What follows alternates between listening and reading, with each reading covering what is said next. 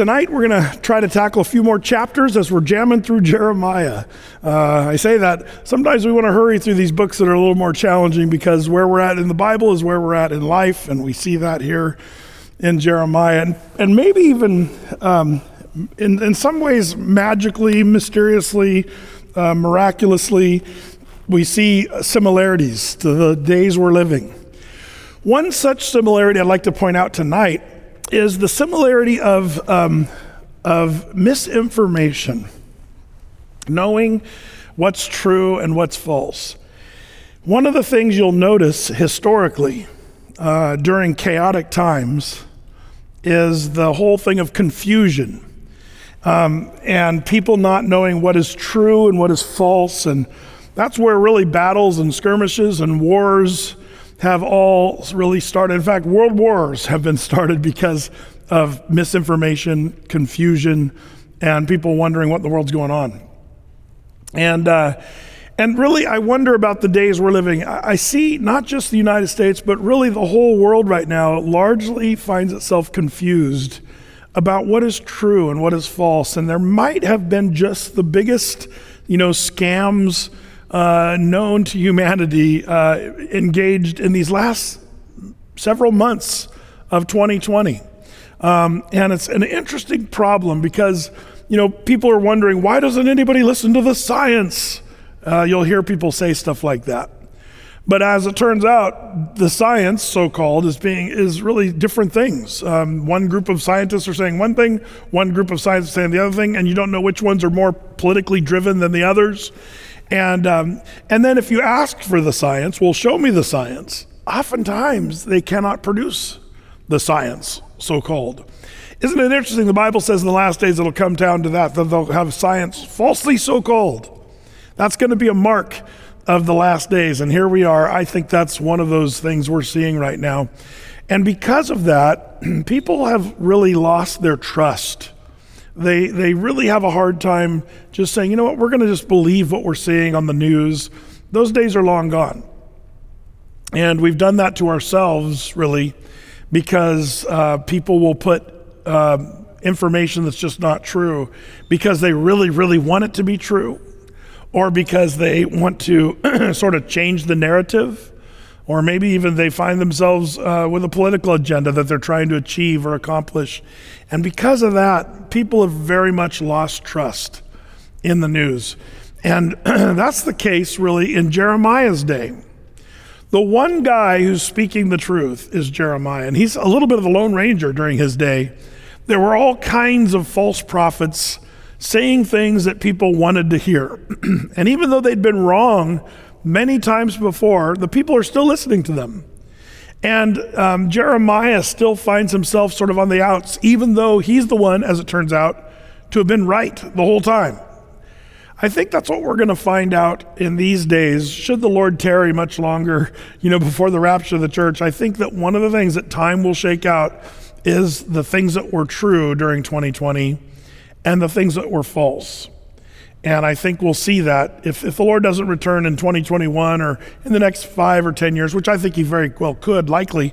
But if not, um, I think eventually we'll see historically that 2020 might just be one of the biggest misinformation eras in the United States history, maybe in the world's history. And uh, I, I think it's something for us to at least watch out for and, and to be cautious about. It's so interesting watching just information broadcasters like, you know, uh, Fauci. I saw him last week. You know, Fauci was one that says, "Yeah, you guys don't need to wear masks. Masks are not, you know, uh, worthwhile." Then, then he came out later. Now you got to wear masks, or else you're murdering people. You know, like like the the swing on the pendulum on the mask thing has been pretty radical, um, and it's that's why people, a lot of people don't wear masks, is because they, they've been saying different things, and and so you know, if, if, the, if it's kind of 50 50 one way or the other, well, let's go no mask. You know, that's what people are thinking and saying. Now, I know some people are like, well, that's irresponsible and all this. Well, maybe, maybe not. Do you know the science behind the mask? Because I've done some deep research, and as it turns out, it's hard to discern what is true as it relates to masks. Um, but Fauci, this, this week was said, that bastion of information, uh, uh, Fauci was talking about on one of these uh, news broadcast things where, you know, you need to wear masks, but if you want to have casual sex with a perfect stranger, that's okay. Uh, people are going to do what they're going to do, and you can't stop that, he said. But, you know, make sure and wear a mask when you go to Costco and stuff like that. Like, it really is um, crazy um, there's craziness. I, I, see craziness, you know, when I see these um, tents outside of restaurants. What are they? Well, there's a big tent, and there's gas heaters and stuff that are very dangerous, and uh, oftentimes produce air that you probably shouldn't breathe. But there, there are people going into these gas chambers, uh, or I should say, restaurant outbuildings, and they're basically um, gathering to eat because they can't go in the indoors. So they're outside in this sort of hot and cold area where you get the sniffles because it's so cold, you get sniffles and coughs, and you're out there trying to get some food and dine. Um, meanwhile, there's a big restaurant full of empty chairs and tables where there's lots of space in, indoors. So we're, we basically believed this thing that goes, us sitting out in tents out in the cold, eating our food, is somehow safer than going inside of a restaurant that's been cleaned and carefully uh, socially distanced. Like, like the, the, the, rationale there is pretty painful, if you ask me. Um, and there's all kinds of things like that. Um, we could talk about the election and about, you know, was there fraud and uh, was there cheating? Well, the answer is yes. They've found it. The big question is, what do you believe? You know, do you believe it was rampant, huge, and hundreds of thousands of votes? Or do you believe it was a few little things here and there that were just dishonest things? Um, and uh, I don't want to get into all that as much, but but uh, it's going to cause some trouble. That kind of misinformation, whether people want to admit it or not, could mean real trouble for the United States. That kind of misinformation, when a, when a, a whole group of people feel like their votes were not counted because of fraud, um, that could that could mean trouble. Uh, real trouble. Uh, people talk about civil war even in the United States of America in 2021. Like that, that's scary stuff.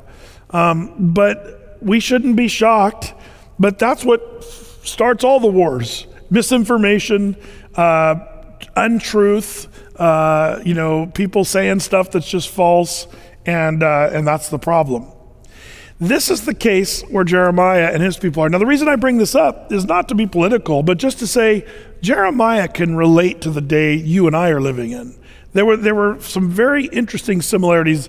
Misinformation is one of the biggest ones. And Jeremiah, in the next couple of chapters that we're going to see here, is going to have to deal with this misinformation. And he's going to do his best just to speak the truth in love. But whether the people listen or not, that'll be seen uh, tonight as we continue through our study. So we pick it up in Jeremiah where, uh, 27, where we left off last week. And we start with a bit of a controversy. It's uh, just even on textual criticism of the Bible. It starts off in Jeremiah 27, verse 1.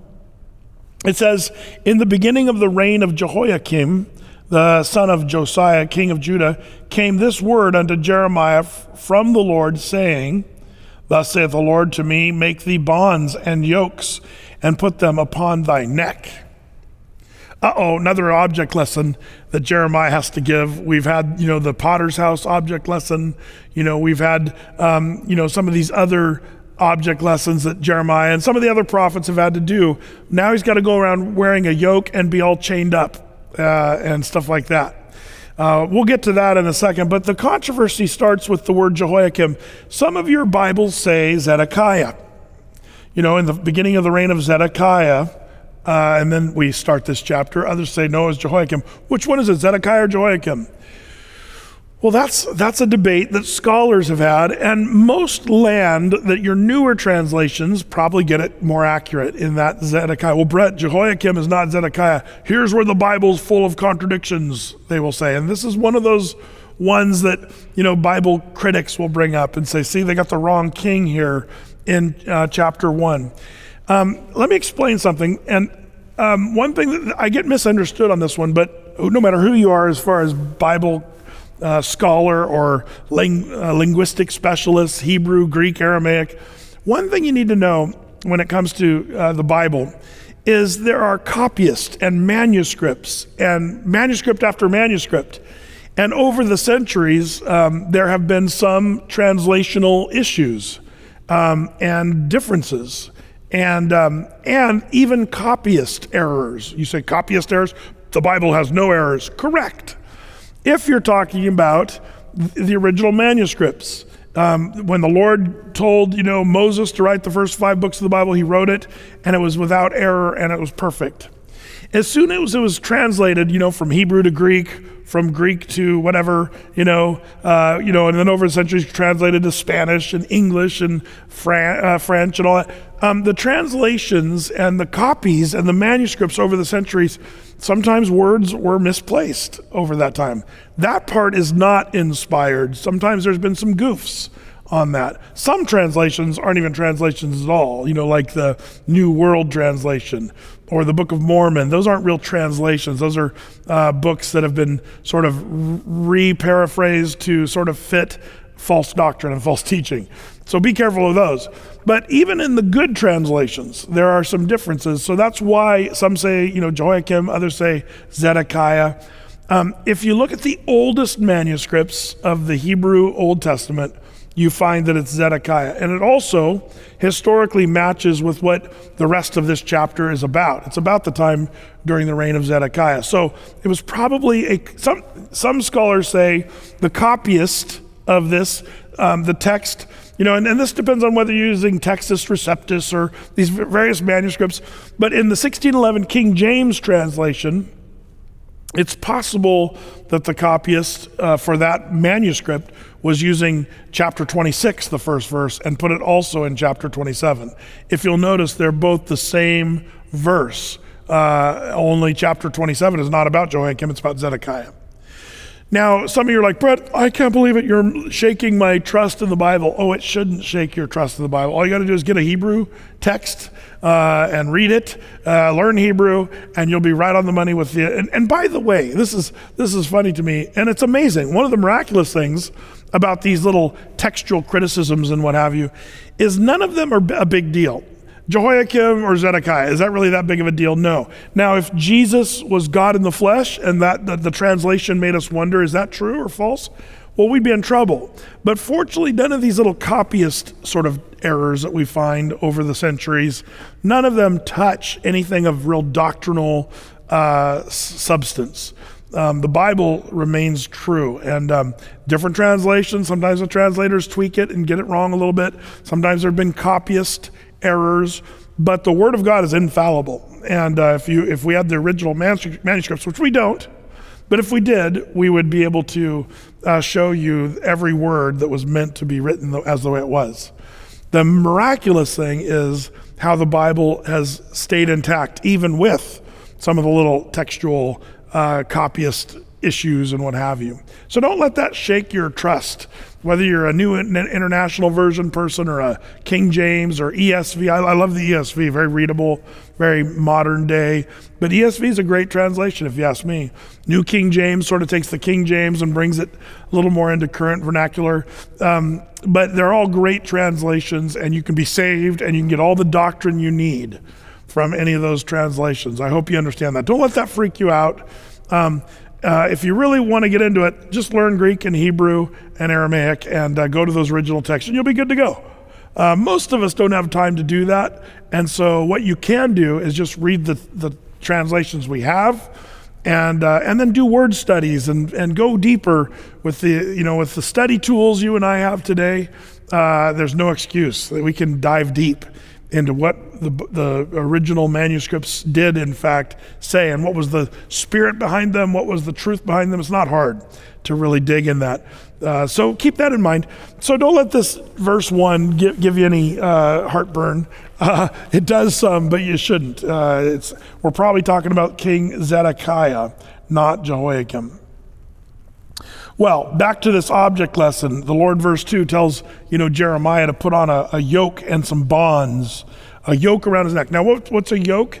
Um, if, when you have a team of oxen, the ox is yoked one to another. They're connected so that they're bearing a burden together. And that yoke was made by a skilled craftsman.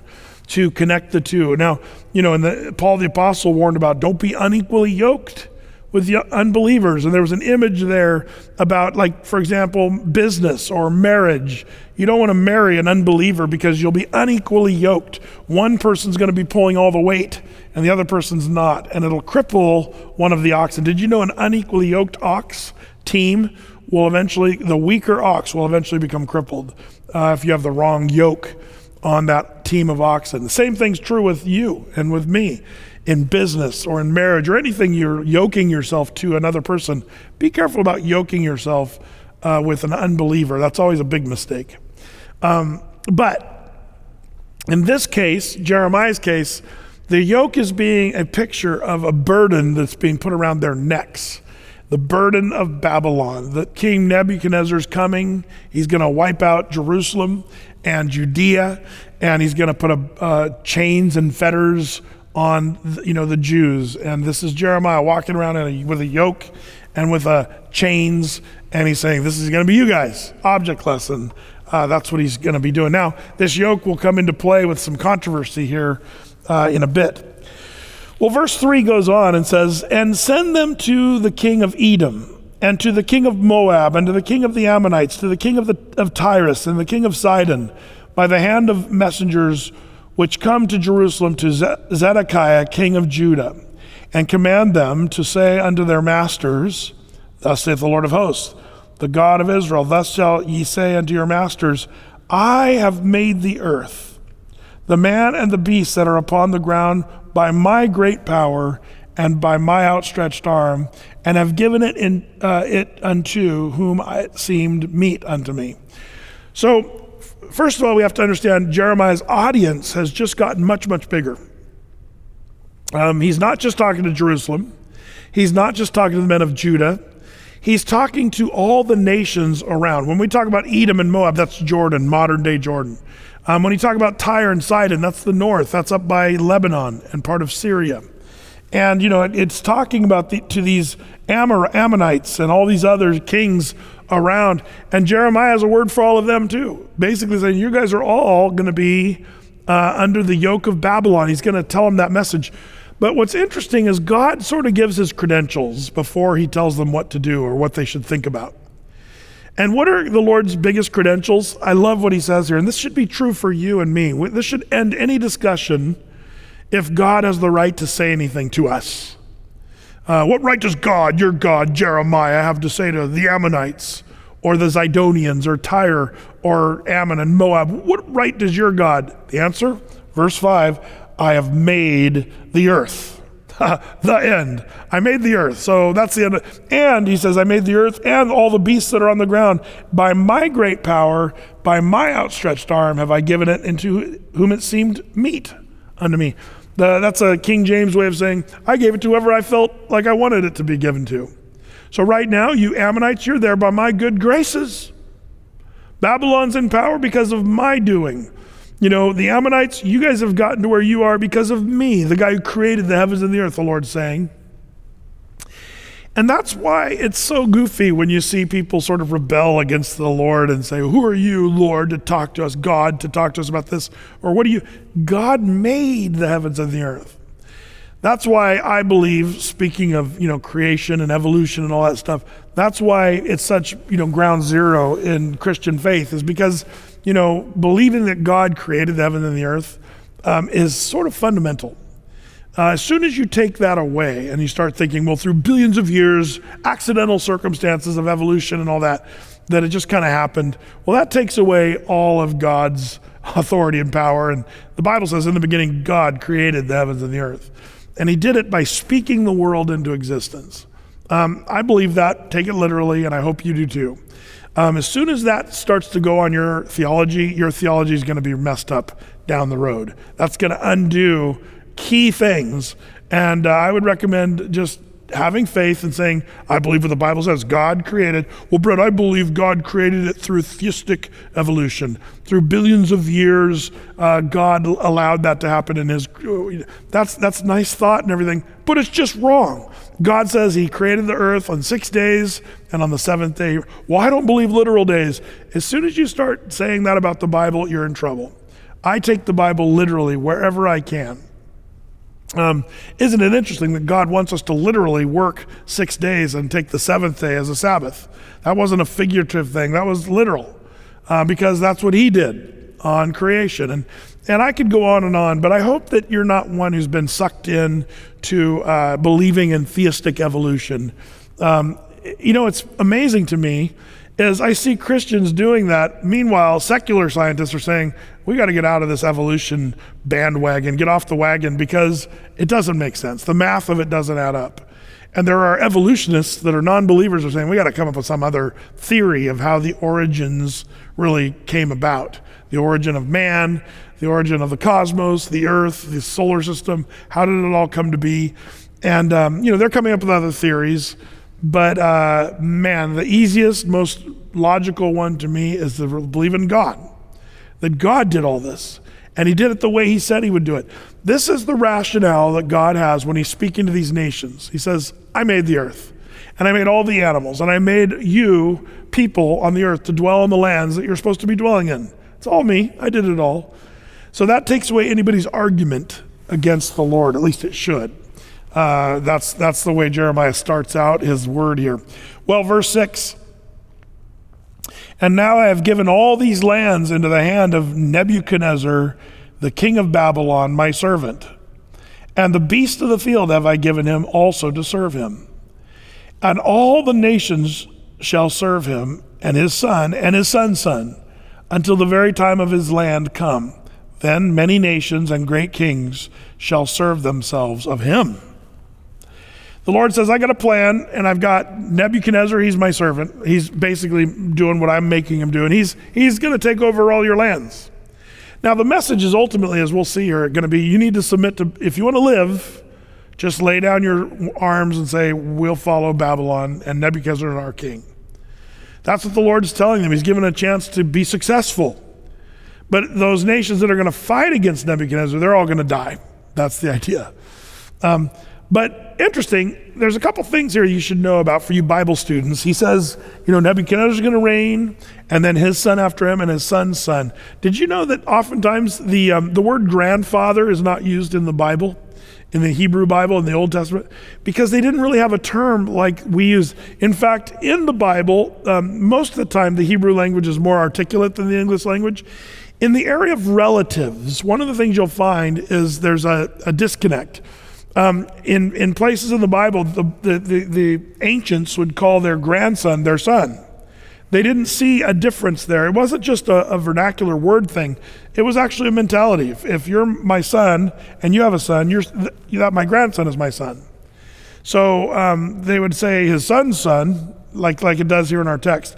But um, one of the things you'll miss is that word grandfather oftentimes. Did you know that even sometimes nephews and cousins, and they're all called sons, and it's a little more of a clumsy term, but it's family, and they're all called the sons. Whoever's the elder is often the, the father over the nephew or the sons or grandsons. So don't let that confuse you. We know who this is. The Lord, He's saying Nebuchadnezzar is going to take over all your nations. After him, his son and his son's sons. Well, if you recall, uh, this is one of those areas where Daniel, the book of Daniel, um, they call Belshazzar the son of Nebuchadnezzar. Uh, and we know that he's actually technically the grandson. But that's who Jeremiah foretold, not by name in this case, but uh, the son of Nebuchadnezzar and his son's son. If you remember, Nebuchadnezzar had the son Nabonidus, um, and Nabonidus gave birth uh, as, uh, into his line of Belshazzar. And he's the guy that eventually lost the kingdom of Babylon, just like Jeremiah prophesied to these nations right here in chapter 27. I love that Jeremiah is absolutely correct on how this was going to go down. He says, the son and the son's son after him, they're going to conquer it. And that's what happened. If you recall, during the reign of Belshazzar, the, the grandson of Nebuchadnezzar, um, Darius uh, the Mede and Cyrus, uh, uh, uh Cyrus the Persian, um, they came and conquered Babylon. And Darius was in charge there uh, uh, for the Medes and the Persians in Babylon. After them would come the you know the Greeks and then the Romans and and then you know uh, the Jews would be scattered you know after the Roman Empire. Um, in AD 70. So all this happened, and the Lord knows what's going to happen. He's even given them a, a sneak preview. Hey, uh, Nebuchadnezzar's going to be in charge. His son, his son after that. But then after that, they're going to they're going to be wiped out by another uh, army. And this is all foretold by the Lord. One thing that I love about the Bible is its prophecy. When it deals with future events, as it turns out, the Lord, He's always right. His word is 100%. Unlike, you know, 1984, George Orwell's 1984 was interestingly accurate, but only 35%. Uh, some science, you know, they've kind of studied, you know, George Orwell's 1984 and how, how close was he? He was pretty close. And they give him a lot of credit for 35%. You know, so you have to be careful about some of these guys, these prognosticators and these people who are telling the future and stuff. They're not that great at it. The Bible, 100% unless it's something that's yet to happen. And we, we have a lot of those things in the Bible that we have yet to see, but they're coming. So, this is a case where the Lord speaks through Jeremiah right here in our text to basically say, uh, that this is what's going to happen. Babylon's coming. You guys need to submit yourselves to Nebuchadnezzar. He will be in charge, his son and his son's son after him. But then there's going to come other great kings Alexander, Cyrus, Darius, and they will have to uh, serve themselves of Belteshazzar. Are you guys with me on that? All right, well, verse 8. And it shall come to pass that the nation and the kingdom which will not serve the same Nebuchadnezzar, the king of Babylon, that will not put their neck under the yoke of the king of Babylon, that nation will I punish, saith the Lord, with the sword, and with the famine, and with the pestilence, until I have consumed them by his hand. Therefore, hearken ye not to your prophets nor your diviners, nor your dreamers, nor your enchanters, nor your sorcerers, which speak unto you, saying, You shall not serve the king of Babylon, for they prophesy a lie unto you, to remove you far from your land, that I should drive you out, and you should perish. But the nations that bring their neck under the yoke of the king of Babylon and serve him, those will I let remain still in their own land, saith the Lord, and they shall till it uh, you know, till it with farmland is the idea, and dwell therein. So this is a message from Jeremiah by the Lord to the heathen nations. And, and he's, Jeremiah saying, you're going to be under their yoke. That's why I'm wearing this yoke. You're going to be under their yoke. And you're just going to deal with that. And if you choose to go with that, as it turns out, you will uh, be able to live in your land and till your land, and you'll go on kind of business as usual. But if you rebel against the king, he'll wipe you out. This is the word that Jeremiah was giving. Again, all the other people were saying, nope, that's not true. Jeremiah's wrong. Fight against Nebuchadnezzar. That's what they were saying. You know what's interesting? In this case, uh, it makes me wonder about righteous wars versus unrighteous wars. You know, um, I, I, do like studying history, and, you know, I think of, uh, you know, Genghis Khan, you know, and um, some, some people don't even really know that was one of the most bloody wars in the world's history. Uh, the Mongols and, you know, um, the steppe uh, and the Chinese and the Russians. And they're like, it's really quite a story. But who was right in that? Was God allowing the Mongols to kind of take over much of the known world at that time? You know, they were considered to be sort of, um, you know, barbarians and then there was all these crusaders and these uh, sort of hoity-toity, uh, you know, great, um, you know, soldiers of England who thought they were going to be able to handle the Mongols, but they were destroyed by these Mongols who rode horses and shot arrows. And, and who was God's, what was God's plan there? Was God behind the Mongols or was, what was the deal there? Was God allowing that to change the course of the world's history? It really did if you study the history. What about the Revolutionary War? Oh, Brett, the American Revolution, that was righteous. Religious freedom from England. Well, that's not really what it was. Um, you know, the Puritans and the, you know, the Pilgrims and what have you, they came over on the Mayflower to have religious freedom and what have you. But by the time, you know, um, 1776 rolled around, it was really taxation without representation. And we were, you know, as a nation, tired of being under the, the tyranny of the King George and, and, and his taxation. And, and so we fought a war, the Revolution, American Revolution. Was that a righteous war? Um, now, some would say yes, and the Lord gave us victory. Could be. But it's an interesting thing, you know, because The Bible says we're to submit to the kings and rulers who are in authority over us. And, and it doesn't say if they're uh, evil or whatever, because Nero was the one who was king at the time of Paul the Apostle. So you kind of wonder was the American Revolutionary War righteous or unrighteous?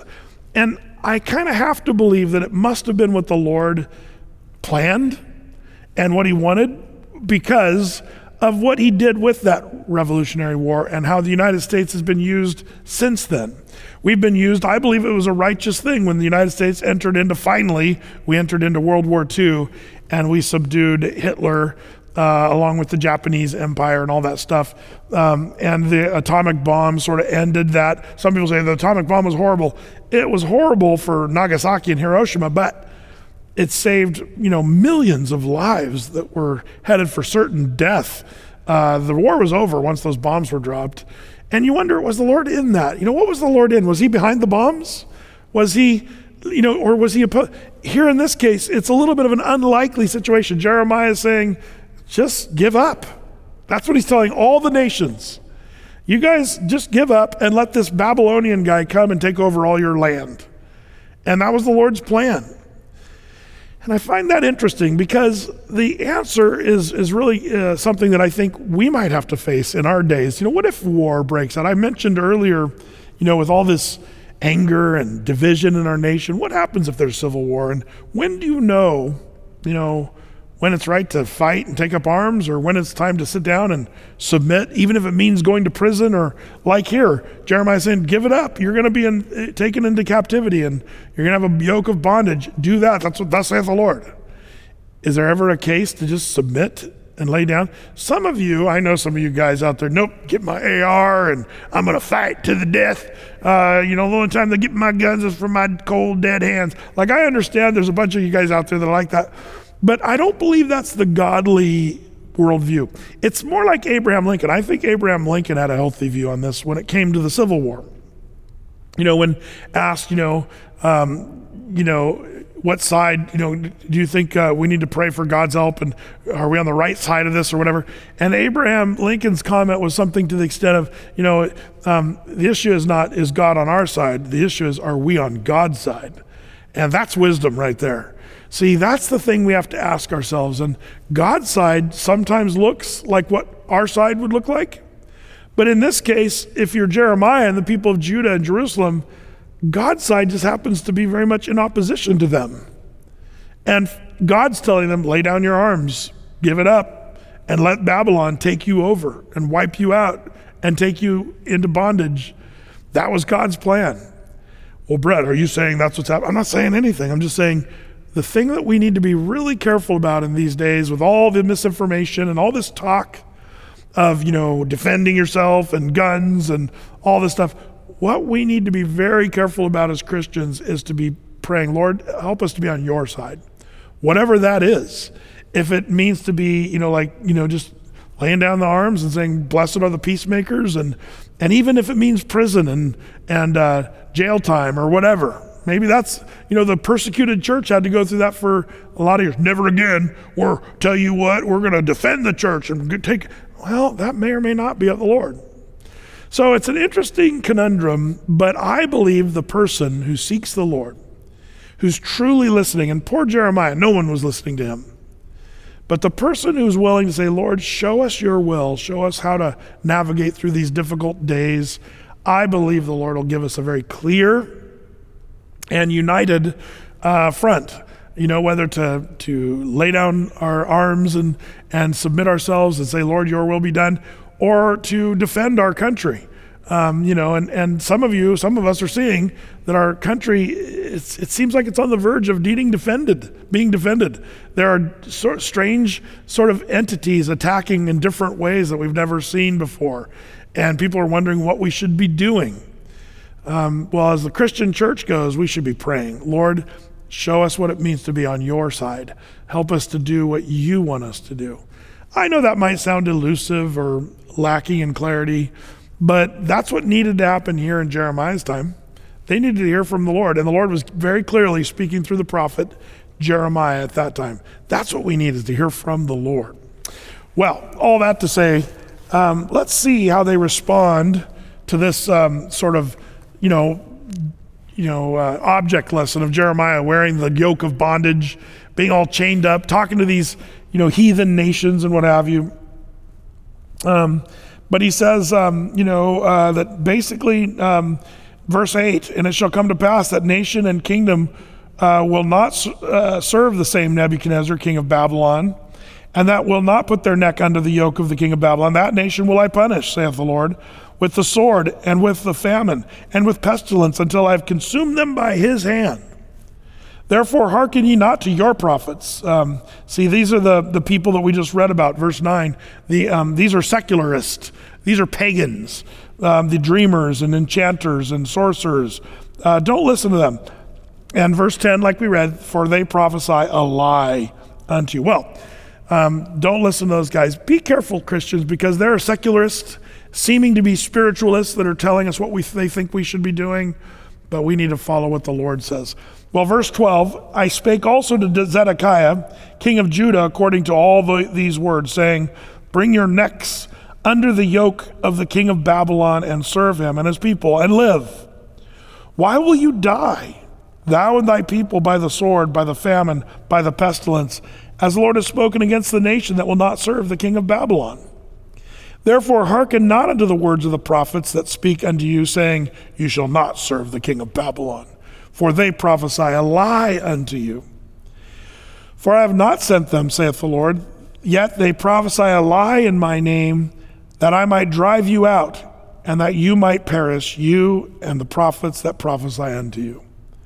Also I spake to the priest and all the people, saying, Thus saith the Lord, hearken not to the words of your prophets that prophesy unto you, saying, Behold, the vessels of the Lord's house shall now shortly be brought again from Babylon, for they prophesy a lie unto you.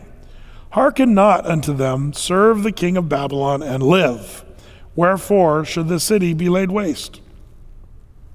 But if they be prophets, and if the word of the Lord be with them, let them now make intercession to the Lord of hosts, that the vessels which are left in the house of the Lord and in the house of the king of Judah and Jerusalem go not to Babylon. What's Jeremiah doing here? Now, there could be a hint of sarcasm here in Jeremiah's words, and maybe even more in the next, you know, coming words here. But he's, what are they saying about the vessels of the temple? Well, remember, I told you there were waves where the Babylonians came and uh, took stuff and took people, you know, um, and, um, you know, there was the 605, 606 era of the first wave, and then there was the 597, you know, BC era uh, and then and then the 586 BC, and those were the three waves. But in that first wave, 605, 606, um, that era, they took the gold vessels from the ta- uh, uh, temple in Jerusalem. Uh, they left behind the brass and the silver vessels. Um, so they still had some vessels. And this is Jeremiah saying, the false prophets, what were they saying? They were saying, listen, um, you're going to get your vessels back from Babylon. The gold vessels will be returned. That's what uh, the prophets were saying according to Jeremiah here in verse 16. Behold, the vessels of the Lord's house shall now shortly be brought again from Babylon. Uh, they, the Lord says, that's a lie. That's not going to happen. And, and then Jeremiah turns it back on those false prophets. You guys start praying that the, that the Babylonians don't come and get the rest of the vessels. Which vessels? The silver and the brass ones. Um, pray for that uh, that, that they don't, don't go to Babylon. By the way, all of it would be taken eventually. They'd lose it all. And it's because these false prophets were trying to lure the people to believe what they were saying. Um, and more would go. Um, remember those two pillars that we talked about, uh, and Boaz, the two pillars of the, of the temple? Even those are going to be taken. Check out verse 19. For thus saith the Lord of hosts concerning the pillars and concerning the sea. Now, what's the sea? The ocean? No. Galilee? No. The sea is the, the brass laver where they would wash.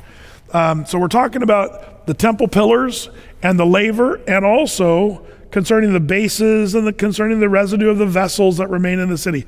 The you know con, con, uh, concerning the temple that was sort of the cream of the crop stuff that they had, is stuff that was in the temple. And uh, he's basically, that stuff's all going. Verse 20 that stuff which Nebuchadnezzar, king of Babylon, Babylon took not when he carried away captive Jeconiah, the son of Jehoiakim, king of Judah from Jerusalem to Babylon, and all the nobles of Judah and Jerusalem, yea, Thus saith the Lord of hosts, the God of Israel, concerning the vessels that remain in the house of the Lord and in the house of the king of Judah and Jerusalem, they shall be carried to Babylon, and there shall, they shall be until the day that I visit them, saith the Lord. Then will I bring them up and restore them in this place. When would that happen? 70 years after captivity. And this would come to pass.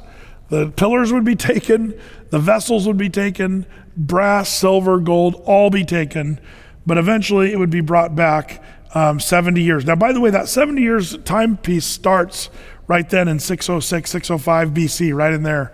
Um, and uh, you go fast forward to seven, uh, 70 years, 536 BC under Cyrus the Persian, the vessels would be restored and brought back to Jerusalem um, during the time of um, Ezra and Nehemiah and what have you. So all this would come to pass. We know the story.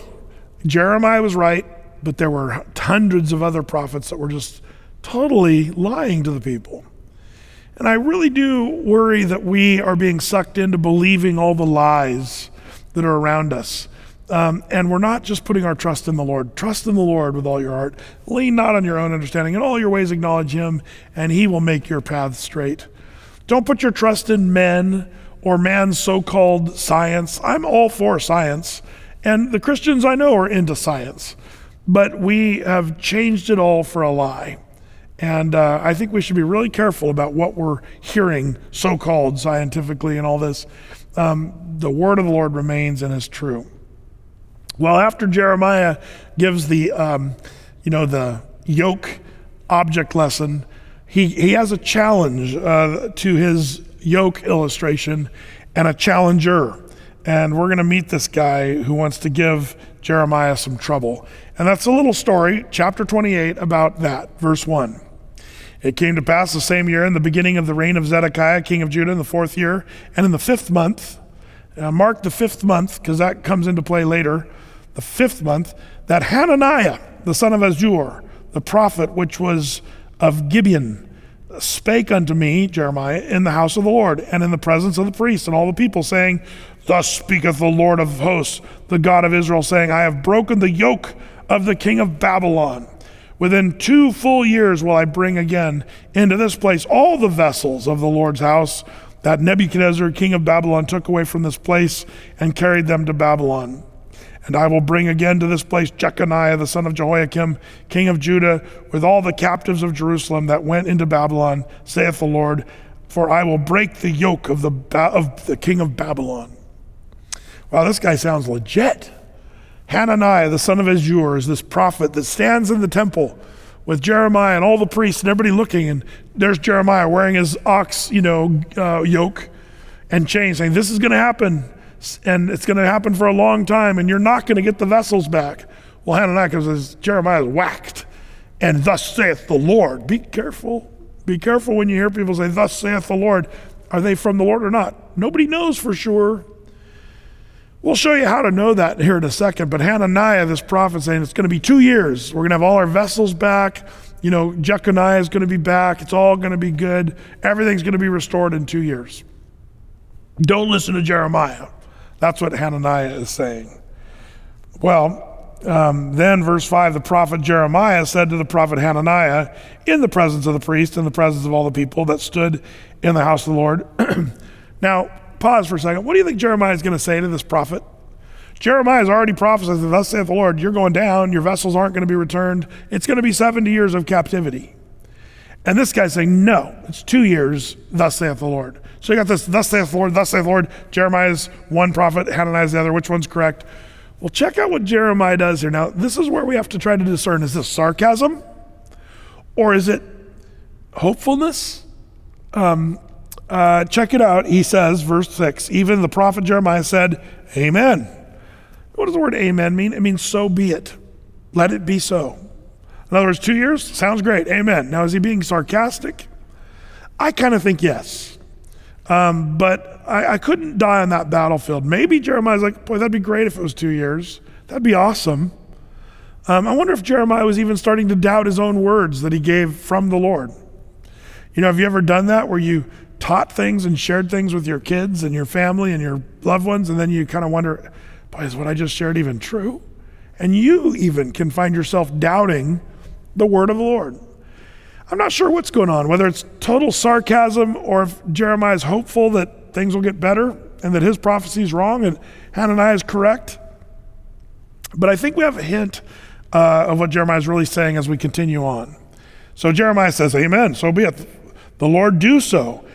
The Lord perform thy words which thou hast prophesied, to bring again the vessels of the Lord's house and all that is carried away captive from Babylon into this place. Nevertheless, hear thou now this word that I speak in thine ears and in the ears of all the people. The prophets that have been before me and before thee of old prophesied both against many countries and against great kingdoms of war and of evil and of pestilence. The prophet which prophesieth of peace, when the word of the prophet shall come to pass, then the prophet be known that the Lord hath truly sent him. Um, you say, okay, what's going on here? Jeremiah saying, well, we'll we'll figure it out. We'll figure out which prophet's correct when we see who's right.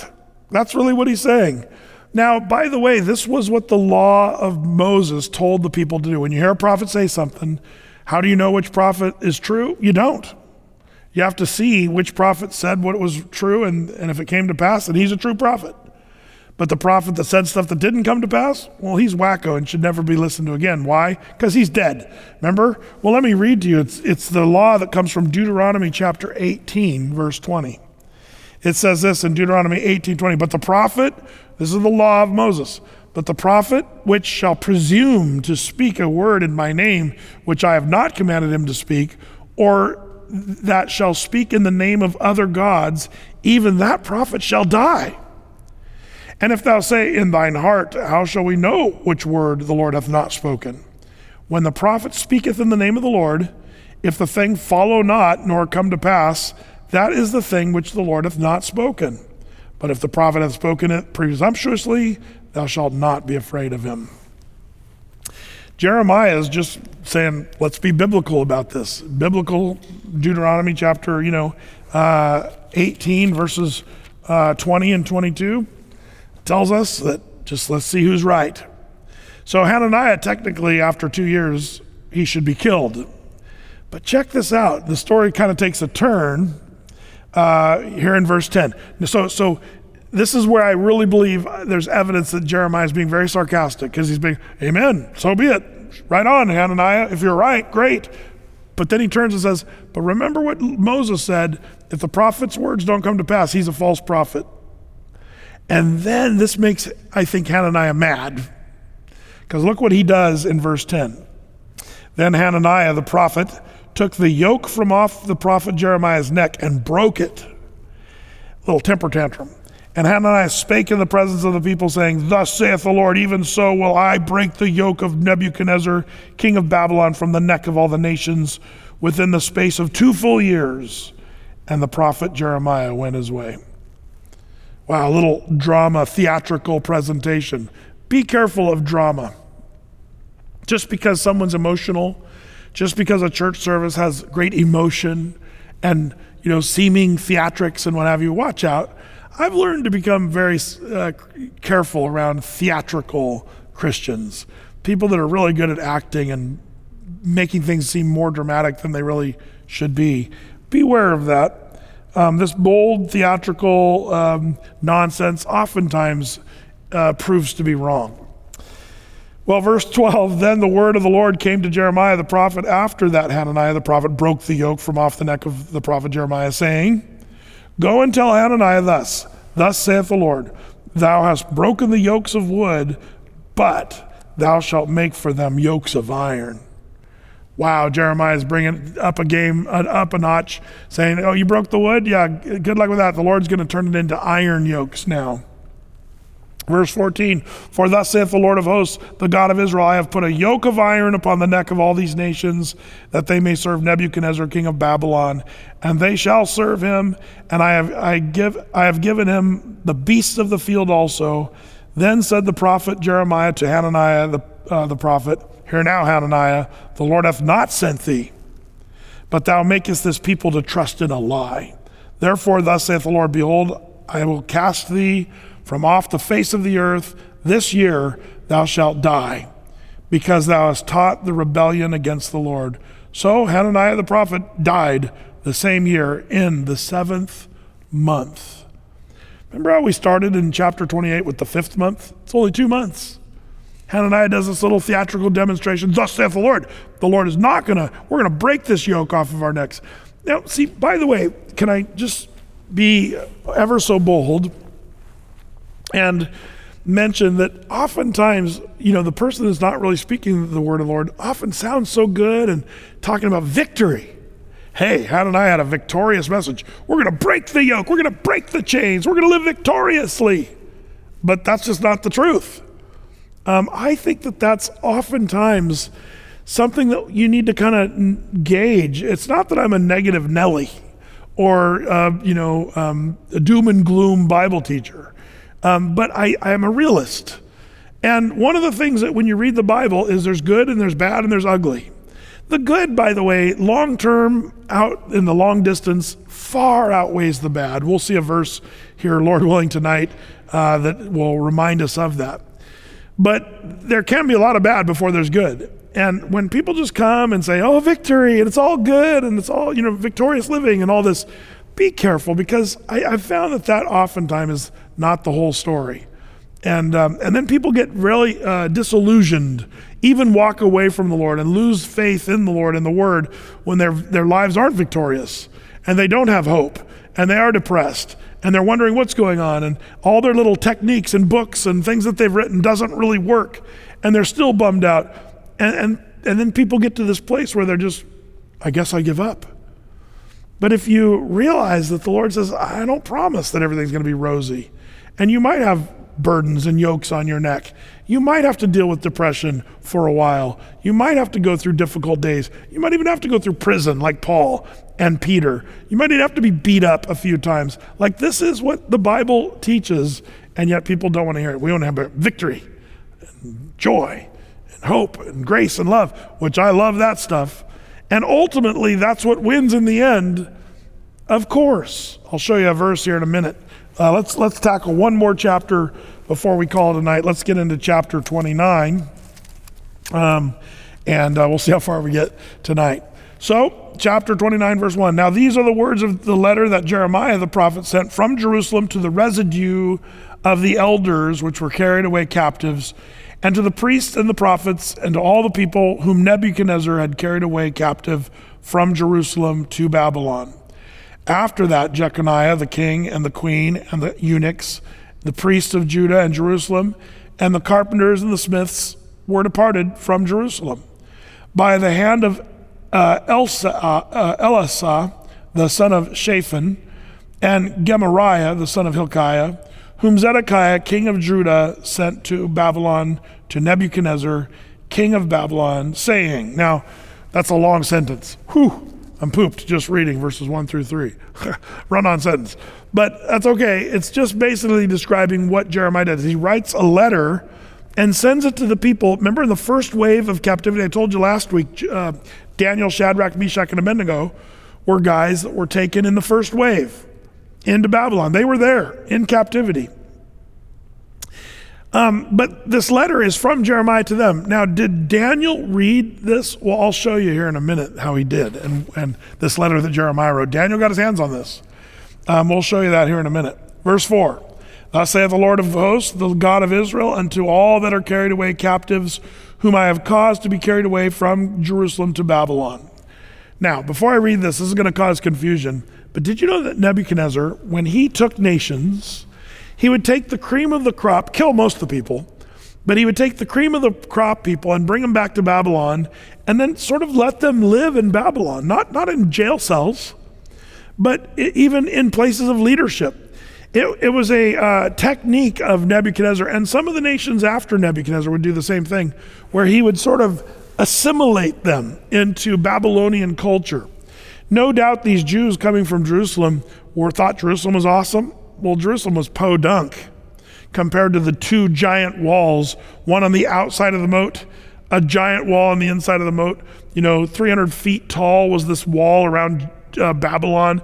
Babylon had the, uh, some of the one of the seven wonders of the ancient world was the hanging gardens of Babylon. Babylon was a beautiful, protected, powerful city. Um, it was thought to have been impenetrable. You know that it wasn't because of Belshazzar there in the book of Daniel, but they thought it was impenetrable. It could have been besieged under besiegement for 20 years, and the people would be just fine because they had water, they had food supplies, uh, they were ready to roll. For 20 years, you had to be in long haul if you're going to besiege Babylon. So picture these wide eyed Jews coming into Babylon, and then Nebuchadnezzar said, Drink the king's meat, or drink the king's wine, eat the king's meat, live in these houses. And, and it was better than what they had in Jerusalem. And so Daniel uh, and Shadrach, Meshach, and Abednego, do you remember the very first chapter of Daniel? The guys had to figure out: Do we eat the king's meat? Uh, do we do we live large like this king wants us to? And and that was the question they were wrestling with. Well, as it turns out, Jeremiah writes this letter, and this will start to make sense when you realize that was Babylon's technique: assimilate these Jews into their culture, make them lose their Jewishness and become good, you know, God bless Babylon kind of, you know, uh, mentality. Uh, let's check it out. He, Thus saith the Lord of God of hosts, uh, verse 4. Um, the God of Israel, unto all that are carried away captives, whom I've caused to be carried away from Jerusalem to Babylon, build ye houses and dwell in them, plant gardens and eat the fruit of them Take ye wives and beget sons and daughters, and take wives for your sons, and give your daughters to husbands, that they may bear sons and daughters, that you may be increased there and not diminished. The idea is of Jewish descent. Don't be marrying into Babylonians. The idea is, you know, give your sons and your daughters to each other in captivity, that you not be assimilated, is the idea there. Verse 7 And seek the peace of the city, whether I have caused you to be carried away captives, and to pray unto the Lord for it, for in the peace thereof ye shall have peace. For thus saith the Lord of hosts, the God of Israel, let not your prophets and your diviners that be in the midst of you deceive you, neither hearken to your dreams which you have caused to be dreamed, for they prophesy falsely unto you in my name. I have not sent them, saith the Lord. So basically, again, Jeremiah saying, You're in captivity, live peaceably. Don't be assimilated, but plant your gardens, live in your houses, marry good Jewish girls and boys together, um, but, but live peaceably. Don't rebel against Babylon. Verse 10, Jeremiah goes on in this letter For thus saith the Lord, that after 70 years will be accomplished at Babylon, I will visit you and perform my good word towards you in causing you to return to this place. Would you keep your finger here and go with me to the book of Daniel? I want to show you one of the great chapters of Daniel is Daniel chapter 9. Uh, Daniel is an amazing book. Uh, Daniel's one of the guys that received this letter, uh, the book of Jeremiah, if you would. Um, and it's in Daniel chapter 9. Would you turn there real quick? In Daniel chapter 9, Daniel goes to seek the Lord with all of his heart. I love old Daniel here. Uh, he's always seeking the Lord and fasting and praying and stuff like that. And when he does this, he receives great things. Like, for example, when he goes into this prayer time, how does it end? The Lord gives him one of the most amazing prophecies in all the Bible, the 70 weeks prophecy of Daniel. For you Bible prophecy buffs, you know that's one of the most significant prophecies in all the Bible. He's about to receive that. How did that happen? Daniel chapter 9, starting in verse 2, it says, In the first year of the reign of his reign, I, Daniel, understood by books the number of years whereof the word of the Lord came to Jeremiah the prophet that he would accomplish 70 years in desolations of Jerusalem. Daniel understood what was going to happen 70 years of captivity. Why? Because he was a Bible reader, if you would. He was reading the letter that Jeremiah, the word of the Lord, came to him. And because of that, he went on and prayed and fasted and sought the Lord with all of his heart. And the Lord blessed Daniel because he did what Jeremiah told him to do. Blessed is the person who does what the word of God tells him to do. And Daniel was blessed out of his socks. The whole time he was in captivity, Daniel was just blessed because he obeyed the word. Um, I love that. And, and this is Jeremiah. Now we're reading where Jeremiah wrote that. He says 70 years are determined uh, upon Israel to be uh, in captivity. And so we, we see Jeremiah writing this. This is the same thing that Daniel read. But I love this next part, and this is maybe one of the more famous scriptures in the Bible. This will be on coffee mugs. Um, this verse has helped people through really dark times, as it should. And this is where I want to admit yes, victory and joy and hope and God's grace is a part of the Christian, the believer in faith. But you also have to realize that it's not going to always be that. Ultimately, it will be that. Um, for example, the Jews will be in captivity in Babylon. But you always keep tucked away the hope and the joy. See, that's the important thing. We can't just give words on victory and hope and all that. We have to give the whole story, but it ends. We can keep our chins up and we can keep our joy even in the midst of sorrow and suffering. Why? Because ultimately, well, let's read it. Daniel's told by Jeremiah and all the people in captivity. Let's start again, verse 10. For thus the Lord, 70 years be accomplished at Babylon. I will visit you and perform my good word towards you in causing you to return to this place, Jerusalem. For, here it is, verse 11. For I know the thoughts that I think towards you, saith the Lord, thoughts of peace and not of evil, to give you an expected end. Or as some of your newer translations say there, a future and a hope. Then, verse 12, you shall call upon me, and you shall go and pray unto me, and I will hearken unto you. And you shall seek me and find me when you search for me with all of your heart. And I will be found of you, saith the Lord, and I will turn away your captivity, and I will gather you from all the nations and from all the places whither I have driven you, saith the Lord, and I will bring you again into the place whence I caused you to be carried away captive. This is the hope Jeremiah plants, the seed of hope, by saying, Oh, I know the thoughts that I think towards you, Jerusalem, Israel, Jews, thoughts of peace and not of evil when you read Jeremiah, you think, man, the Lord's ticked. The Lord's going to crush the Jews and put them in captivity. But that's not his heart. The, the children of Israel were rebellious.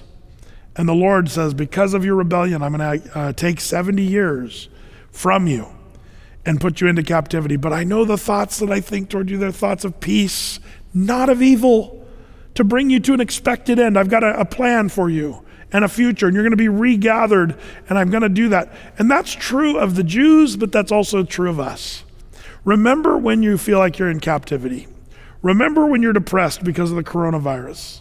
Man, I just heard last week another student in Wilsonville committed suicide. Um, we're seeing that here in Portland and really around the country where young people are committing suicide at uh, extremely high rates. And many believe it's because of the coronavirus and what's going on in the world. People are in despair right now. But this is where you and I, we need to remember that we do have the hope in the Lord. And when we go through difficult days, sometimes the Lord allows us to go through those times. But He's always got that future and that hope planned for you. And like Daniel, Daniel does the right thing. What do you do? Seek the Lord. It says, verse 13, seek me and find me when you shall search for me with all of your heart. That's what Daniel did. So when you're in difficult days like we're living, that's what, that's what you and I should be doing is seek the Lord with all of your heart. Search the scriptures, read the Bible, pray, ask the Lord to give you vision and direction and understanding, and the Lord will do that, just like he did with Daniel. Well, verse 15, he goes on, because you have said the Lord hath raised us up prophets in Babylon, know that thus saith the Lord of the king that sitteth upon the throne of David, and all the people that dwell in this city and uh, of your brethren that are not gone forth into captivity. Thus saith the Lord of hosts Behold, I will send upon them the sword, the famine, the pestilence, and I will make them like vile figs that cannot be eaten. So they are um, evil. They are so evil. Remember the parable of the figs last week? The bag of figs that were good and the ones that were vile. He's bringing that back. Verse 18 And I will persecute them with the sword, with the famine, and with the pestilence, and I will deliver them to be removed all the kingdoms of the earth, to be a curse and an astonishment and a hissing and a reproach among all the nations whither I have driven them. Because they have not hearkened to my words, saith the Lord, which I sent unto them by my servants, the prophets, rising uh, up early and sending them, but ye would not hear, saith the Lord. Again, Jeremiah saying, Man, you're listening to these other guys that are false prophets. Watch out. By the way, Matthew chapter 7, speaking of these false prophets, um, we already talked about how you can discern a false prophet. Let's see what happens. But there's another thing that Jesus brings out about false prophets in Matthew 7, verse 15. Um, by the way, this is correct. Matthew 7, the ver- verse 1 says, Judge not that you be not judged. And man, people love to quote that. Don't judge Pastor Brett, other ministries and other, you know, pastors and teachers and stuff. Don't judge. Uh, don't judge. People say that. Um, it's true, judge not lest you be judged. But in the same exact chapter, isn't it interesting? Matthew 7 15, it says, Beware of false prophets which come to you in sheep's clothing, but inwardly they are ravening wolves. You shall know them by their fruits. Do men gather grapes of thorns, figs of thistles? So even every good tree brings forth good fruit, but a corrupt tree brings forth evil fruit. You will know them by your fruit. So while you're not to be judgmental just for the sake of being judgmental, we are supposed to be fruit inspectors to see if somebody's a false prophet or not. Let's see how that shakes out here. Um, verse 20. Hear ye therefore, this is uh, again 29, Jeremiah 29, 20. Hear ye therefore the word of the Lord, all ye captivity of the captivity, whom I've sent to Jeru- from Jerusalem to Babylon. Thus saith the Lord of hosts, the God of Israel, of Ahab the son Kolaiah, and of Zedekiah the son of Maaseiah, which prophesy a lie unto you in my name. Behold, I will deliver them into the hand of Nebuchadnezzar king of Babylon, and he shall slay them before their these these false prophets, Kolaiah, and this not the Zedekiah the king, but a, a false prophet Zedekiah. They're going to be slain. Verse 22 And of them shall be taken up a curse by all the captivity of Judah which are in Babylon, saying, The Lord make thee like Zedekiah and like Ahab, whom the king of Babylon roasted with fire. That's how Babylon, the Nebuchadnezzar liked to put people in, you know, uh, hot cauldrons where they were fried to death. Remember you know, the fiery furnace of Shadrach, Meshach, and Abednego. Apparently, these two prophets got burned up in that, probably that very same furnace. Who knows? Um, but verse 23 because they have committed villainy in Israel and have committed adultery with their neighbors' wives and have spoken lying words in my name, which I have not commanded them, even I know and am witness, saith the Lord. These guys were already known to not be prophets. Why? Because not only did their words not come to pass, but the fruit of their lives was evil. That's what he's saying. They were walking around, you know, town committing adultery with their neighbors' wives and what have you. I hope you understand. You know, we can even talk about the, the religious leaders. Did you know that Buddha, before he was the Buddha, he was a father of a son and husband of a wife, and he bailed on him. He named his son basically the English um, equivalent of fetters. Like, like my son is chains. So what does he do? He leaves his wife and his son, um, deadbeat dad. Buddha was a deadbeat dad to find his little, you know, uh, nirvana or whatever. Um, and it's really a horrible thing. You'll know them by their fruits. Confucius was one of the most immoral people that ever walked the earth.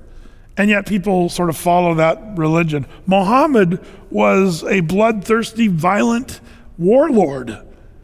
I love that you know, the founder of our religion, not Buddha, not Confucius, not Muhammad, Jesus. If you want to know what a religion is about, religion is about, look at its founder. And the founder of Christianity was Christ, Jesus the Messiah. And I like the fruit of his life. he wasn't immoral like Confucius.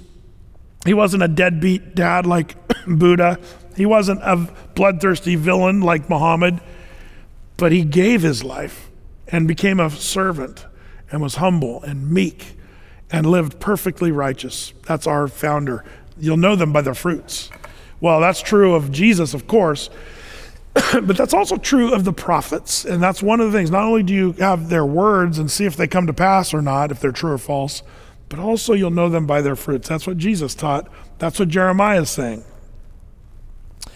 Well, verse 24, thus shalt thou also speak to Shemaiah, the Nahelathite or Nehelamite, saying,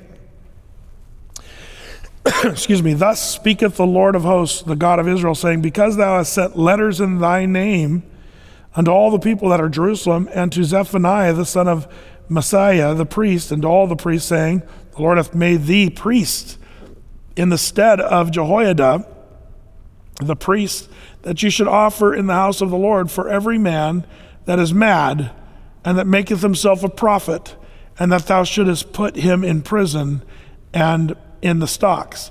So this guy is basically saying, yeah, this guy, Jeremiah, he needs to be put in prison. This negative Nelly, this guy that's speaking all the bad stuff. Verse 27 Now therefore, why hast thou not reproved Jeremiah of An- Anathoth, which maketh himself a prophet to you? For therefore he sent unto us in Babylon, saying, This captivity is long. Build ye houses, dwell in them, plant gardens, and eat the fruit of them. And Zephaniah the priest read this letter in the ears of Jeremiah the prophet. Basically, you know, this, this letter saying, Jeremiah said, Make yourself at home in Babylon. This guy's truly a false prophet, even though he was the prophet of the Lord. Then came, verse 30, the word of the Lord to Jeremiah, saying, Send to all them of the captivity, saying, Thus saith the Lord concerning Shemaiah the Nehelamite, because that Shemaiah hath prophesied unto you, and I sent him not, and he caused you to trust a lie. Therefore, thus saith the Lord, Behold, I will punish Shemaiah the, the Nehelamite uh, and his seed, and he shall not have a man to dwell among his people, this people. Neither shall he behold the good that I will do for my people, saith the Lord, because he hath taught rebellion against the Lord. Do you see what Jeremiah's battle is here? He's Jeremiah is speaking true things. Meanwhile, everybody else is saying, he's wrong. Jeremiah doesn't know what he's talking about. Um, and everybody else knows the truth, and Jeremiah is wrong. And this, Shemaiah says, "Oh, you know, Jeremiah should be thrown in jail." But Jeremiah, prophet of the Lord, says Shemaiah is going down, and his seat after him. He's going to lose his place in the world's history, and we don't know anything of Shemaiah. He goes down as nothing. You know, it's it's sad, but that's the day we're living. People that are saying true things, people that are saying false things. And I would be careful to be as discerning as you can, Christians of 2021 now coming up here, um, that we discern what we're hearing because there's a lot of people saying stuff. Everybody on Instagram saying stuff. Half the stuff I see is just not even true. Christian people posting stuff, not even true. Sounds good, sounds fluffy and warm and squishy, but it's just false. And as a guy who's like trying to say, well, here's what the Bible says, I'm kind of amazed at what people are saying out there and the arguments people are making for various ways of thinking. The key is to uh, look to the fruit, look at their fruit. Do they really know what they're talking about? And let's see if they're true or false. If what they're saying is true, then maybe they were a prophet. But if what they're saying is false and proves to be false, we should never listen to them again. They're false teachers or false prophets in the Old Testament days. Um, you know, we always should do what Acts 17:11 says: "Be like the Bereans, search the scriptures daily to see if what that dude is saying is true or false." They were not doing that in Jeremiah's day. They were listening to what was theatrical. They were listening to what sounded victorious and hopeful. They were listening to that which was better and good news and not really willing to hear the bad news. Well, God's not going to give us bad news. Uh, as it turns out, yes, He was and he wanted them to hear it. And Jeremiah was the messenger that they shut down. Lord, give us ears to hear what your spirit would say to your church and give us a discernment, knowing what is true and knowing what is false. In Jesus' name. Well, we'll pick up chapter 30 next week, Lord willing. Lord, we pray that you'd bless tonight as we uh, take these chapters and think through them. Lord, I, I pray you give us discerning ears in a day where misinformation seems to abound. I pray that we'd be able to just know when we're sensing something that's just really not right. Um, help us not just to buy into the world and what they teach and preach, but help us to have discerning ears to know what your word teaches. Help us to have your heart and your mind. Lord, I pray that we be on your side, not our side or the other side, your side. Whatever that is, show us, Lord, how that is. Bless these, your people who've studied this section tonight. Lord, may it bring good fruit into their lives, we pray. In Jesus' name, amen.